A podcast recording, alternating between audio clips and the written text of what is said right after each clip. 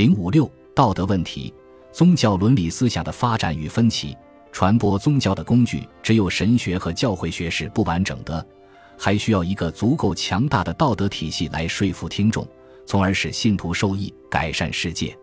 基督徒和穆斯林对这一挑战的应对截然不同，却都卓有成效。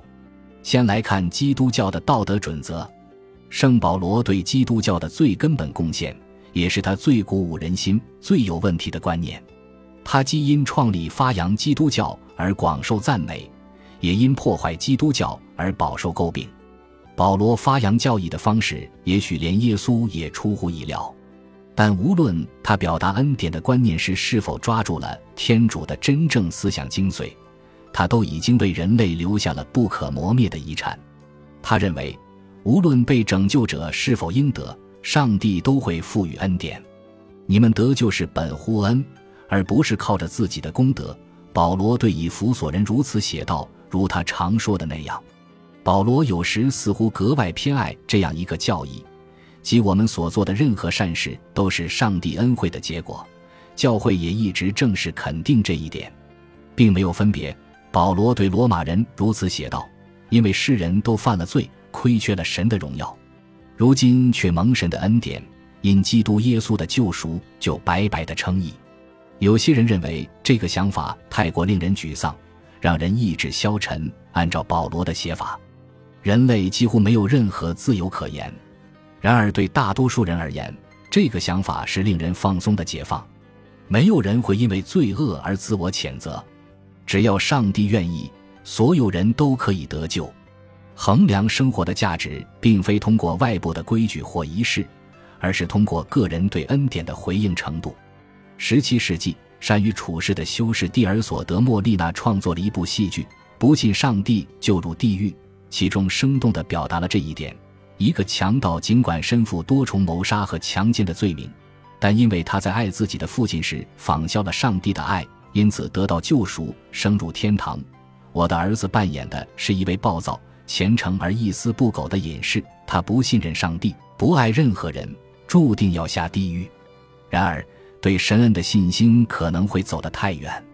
四、五世纪之交，圣奥古斯丁指出，如果一个人看不到真理之路，其自由意志只会引领他走向罪恶。圣保罗则再三强调，上帝选择恩典的接受人，从创立世界以前，因为他预先所知道的人，预先所定下的人，又召他们来，所召来的人又称他们为义，所称为义的人又叫他们得荣耀。而上帝这一似乎过早的决定，让世界好像变得毫无意义。异端把获得恩典当作为所欲为的通行证，如果正沐浴着恩典，则罪行不再是罪，而是圣洁无瑕。如果恩典不在，罪孽也不会让他们被罚入地狱。保罗的一些门徒也对该教义表示反对，他们认为这显然给了基督徒不再行善的理由。圣雅各是早期教会领导权的争夺者，时人尊称其为公义者雅各和主的兄弟雅各。雅各发表了一则如现今公关团队发出的所谓声明，他坚称爱人如己是不可抗拒的诫命，同时认为信心若没有行为就是死的。长期以来的一个争论将人们分为两派，一派认为恩典和个体相辅相成，个体依然起着主动作用，另一派则不同意作恶者也拥有主动权，认为这削弱了上帝的全能和爱。在宗教改革中，后者用圣保罗的话来背书，退出了教会。进一步的问题仍然存在，耶稣会在某个特定的时刻来救赎罪人，这是为何？如果那些罪人错过了或者提前死了呢？更令人困惑的是，如果上帝是无所不知的，他肯定在我们行动之前就知道我们要做什么。那么，本应是上帝赐予我们的宝贵礼物的自由意志，又变成了什么？如果如圣保罗所言，上帝一开始就知道谁注定要入天堂，那其他人呢？如果被诅咒的人没有真正得救赎的机会，上帝怎么做到公正和正义呢？圣保罗仿佛想象出了收信人会提出这样的问题，他写道，他为什么还指责人呢？有谁抗拒他的旨意呢？圣人的回答带着令人毛骨悚然的逻辑，既然每个人都有罪，正义就是要求所有人都被判罪。上帝通过豁免自己的选民而表现出值得称赞的宽容。那些认可上帝的恩典而非其正义的基督徒发现这种说法令人生畏和反感，但圣奥古斯丁却认同它。圣奥古斯丁在探索时间这一概念时，不经意地找到了一个更好的答案。四世纪末，他写下了自己思想中的一场精彩对话。在对话过程中，他承认自己本来很清楚时间是什么，直到有人问我。这一点上他从未停止过犹疑，但经过深思熟虑后，他得出结论：我以为时间不过是伸展，但是什么东西的伸展呢？我不知道，但如果不是思想的伸展，我会感到惊讶的。奥古斯丁认为，时间不是现实世界的一部分，而是我们现在应该称之为精神构造的东西，我们设计出来整理体验的一种方式。若要理解这一点，可以设想一次旅行，在地面上沿路前进，感觉会先到达华盛顿或莫斯科，然后是堪萨斯或柏林，接下来到达奥斯汀城和洛杉矶，或者阿姆斯特丹和巴黎。然而，从上帝的高度来看，也就是看到世界的真实面目时，所有这些目的地都是同时出现的。彼得·谢弗在其描写莫扎特一生的戏剧《上帝的宠儿》中，想象着上帝也用类似的方法聆听音乐，无数声音同时上升，并在他的耳中混合，变成我们无法想象的无尽音乐。对上帝来说，时间也是如此，事件不是按顺序排列的。奥古斯丁之后过了几代，古罗马哲学家波伊提乌身为传统的罗马元老，服务于当时的蛮族首领，后被怀疑秘密联合东罗马帝国某反复国而入狱。在狱中，波伊提乌以圣人的洞察力对预定论的问题做出解答。波伊提乌意识到，上帝能够了解人类今日所思，但人类可以对明日所想做出自由选择。其他一些解决该问题的努力集中于如何将预知和预定区分开来。上帝预先知道人的自由意志会促使人做什么。十七世纪中叶，约翰·米尔顿在《失乐园》中尝试为上帝对人的方式进行辩护。他借上帝之口解释称，亚当和夏娃的堕落是可以预知的，却不是预定的。如果我能够预知，上帝说，预知对他们的堕落不会有任何影响。米尔顿的解释似乎可以理解。无论如何，似乎都没有必要认为人类的自由与上帝的全能相悖。自由意志可能是他选择做出的让步，但有权随时撤销，就像警察局长宣布枪支赦免或将军授权停火一样。由于这种让心理平衡的行为，基督教思想一直保持着自由意志和宿命之间的平衡。天平的一端是未受原罪污染的理想人性，另一端是面对不可避免的诅咒时绝望的屈从。即便如此，无论是哪一个极端立场的人，都不愿意与其他基督徒和平共处。十六世纪，加尔文宗与天主教分裂。十七世纪，阿明尼乌派又因自由意志的问题与加尔文宗分裂。关于同一问题的无数争议也造成了伊斯兰教的分裂。一些好辩的基督徒找到了种种方式，可以让自由意志融入全知全能的上帝所控制的世界。伊斯兰教的什叶派不仅也做到了这一点，还发展出引起激烈争论的神旨变换说，声称安拉可以改变自己的判断，给忏悔的罪人机会。与此同时，基督教还面临着无法容忍世界之缺陷的崇高思想家带来的挑战。总的来说，在善与恶的斗争中，人类似乎站在恶的一边。当柏拉图环顾世界时，他看到了完美的不完美影子。他的一些读者将这种思想扩展到其合理结论之外，并推断世界是恶的。查拉图斯特拉、老子和公元前一千纪许多不那么知名的思想家认为自己可以发现善恶在整个宇宙里处于动荡不安、无所不包的平衡中摇摇欲坠。不论怎样，这个肮脏、悲惨的世界都属于天平上恶的那一端。物质无论如何都会腐败，身体也易堕落和受苦。在犹太教、基督教和伊斯兰教共享的传统中，魔鬼通过入侵伊甸园和诱惑人类，主宰了世界。因此将世界、肉身和魔鬼视为不道德的三位一体，或者肮脏而不和谐的三连体，也不无道理。公元纪年之初，持此观念的人称呼自己的信仰为灵知，希腊语重义为知识。基督教试图将这一概念引入教会，或者在教会里为其找到一个位置，均以失败告终。这与道成肉身的教义是不相容的。魔鬼可以取走肉体，但取不走上帝。生命的一端是子宫中取出的血腥和凌乱，而生命的另一端是粗糙的十字架，这是对神圣的巨大侮辱。在这个世界上存在，就是对纯洁属灵的上帝的亵渎。伊里奈乌称诺斯替派领袖巴西里德曾经说过，如果承认被钉死在十字架上的耶稣存在，那么他是一个奴隶，臣服于创造出人类身体的魔鬼。诺斯替教徒在逃避和闪躲难题时，具有令人难以置信的敏捷思维。耶稣的身体只是一种幻觉，他似乎被钉死在十字架上，但其实并没有在十字架上受苦，被钉在十字架上的只是替罪羊或拟像。对于极端的诺斯替派来说，上帝不可能创造出像这个世界一样邪恶的东西，一定是另一个具降造物主或其他与上帝匹敌的神将其创造出来的。但是，如果上帝不是万物的创造者，那么他就不是他自己了。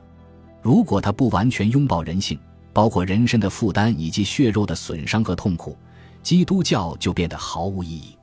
但是教会在拒绝诺斯替派的同时，也保留了一些诺斯替派的影响。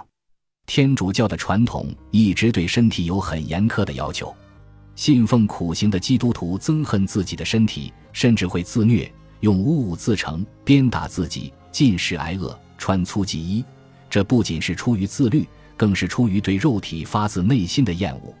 早期教会可能还曾经鼓励生育以增加人口，后来竟然令人惊讶地主张禁欲，时至今日禁欲依然是正式的信仰生活的要求。在整个中世纪，异教徒们延续了诺斯替派的传统，复兴了对禁欲主义的推崇，并将之定为训诫，不承认肉欲的召唤，不做魔鬼的俘虏。由于诺斯替派认为世界皆烦扰，人身不过是灵魂的囚牢，殉道信仰似乎也要归因于他。正如英国诗人杰勒德曼利霍普金斯所言，人的精神在骨头搭建的鄙陋房子里居住着。殉道是从撒旦看守的牢笼中解脱出来。作为回应，主流天主教派强调，身体是圣殿，本性是美好的，性是有选择的盛行，殉道则是不受欢迎的牺牲，禁欲只限于宗教生活中。这无疑有助于解释该宗教为何有惊人的吸引力，逐渐成为世界上最受欢迎的宗教。尽管如此，基督教传统仍然对性持模棱两可的态度。这种态度有很多原因，性最好能保持隐秘，起到其应有的作用。它会激发人们对卫生、健康、混乱、道德和社会控制的焦虑。但是，为什么有些人出于宗教的理由反对性？对生育的痴迷支配着许多教派。可以说，大部分宗教都对性持推崇态度。有些宗教公开宣扬性，比如在密宗的训诫里，教狗通往神圣。印度教也指导如何在性中获得最大快感和各种业力。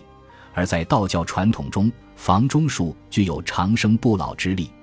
基督教则属于宽恕甚至推崇许可范围内的肉体之爱的宗教，认为它象征着神和造物或者基督徒和教会之间的爱。几乎所有的宗教都有约束性行为的规范，旨在保证群体的利益。这解释了为什么这么多宗教谴责特定的性行为，如此为何同性恋由于不会带来生育而遭受反对，乱伦是反社会的，滥交和出轨被视为不当行为，因为他们破坏了本应好好养育后代的制度，例如婚姻。相反，独身和贞洁被视为积极的品质，被当成对上帝的献身，而不是对性的退缩。圣奥古斯丁提出，或至少阐明了反对性的一个新原因：我们无法控制自己的性欲，因此侵犯了上帝赋予我们的自由意志。所以一定是魔鬼的错。用现代的方法来表述，可能是由于性是一种本能，因此它是动物性欲望，当我们抵制性的诱惑时，就增强了人性。年轻的圣奥古斯丁在皈依天主教之前，曾是摩尼教信徒，信奉万物皆恶。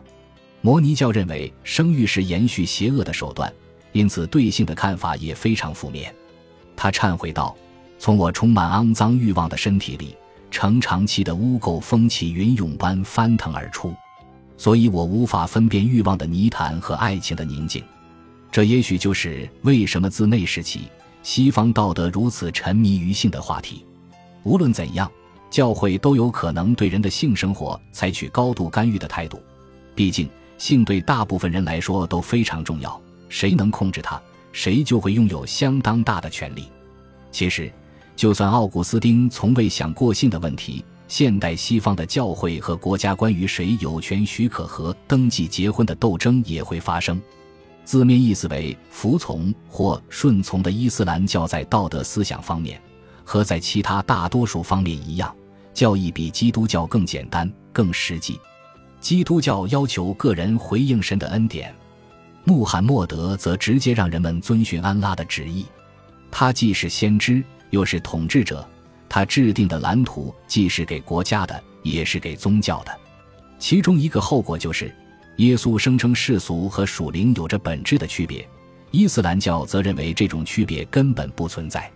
伊斯兰教既是一种信仰方式，也是一种生活方式。哈里发的职责涵盖了这两者。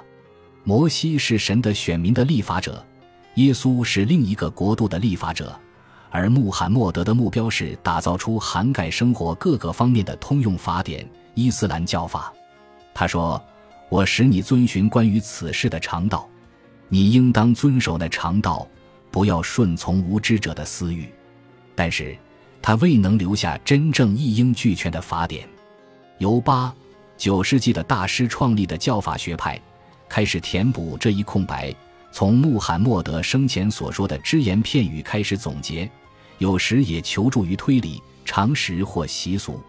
大师们意见不一，但每位大师的追随者都认为各自的解读来自神的指引，绝不可变通。每种传统的信仰者都像系谱学家一样热心地维护大师的传承记录，创始人的教会都是通过这些记录保存下来的。这些大师有想引入理性的阿布哈尼法，想融合古代传统历法的马利克，还有伊本罕百勒。他试图清除上述两种影响，真正回到穆罕默德思想的源头。伊斯兰教所面临的问题和基督教一样棘手，却有所不同。反对的声音必须要加以调和，任其发展便会导致教内分裂和派别丛生。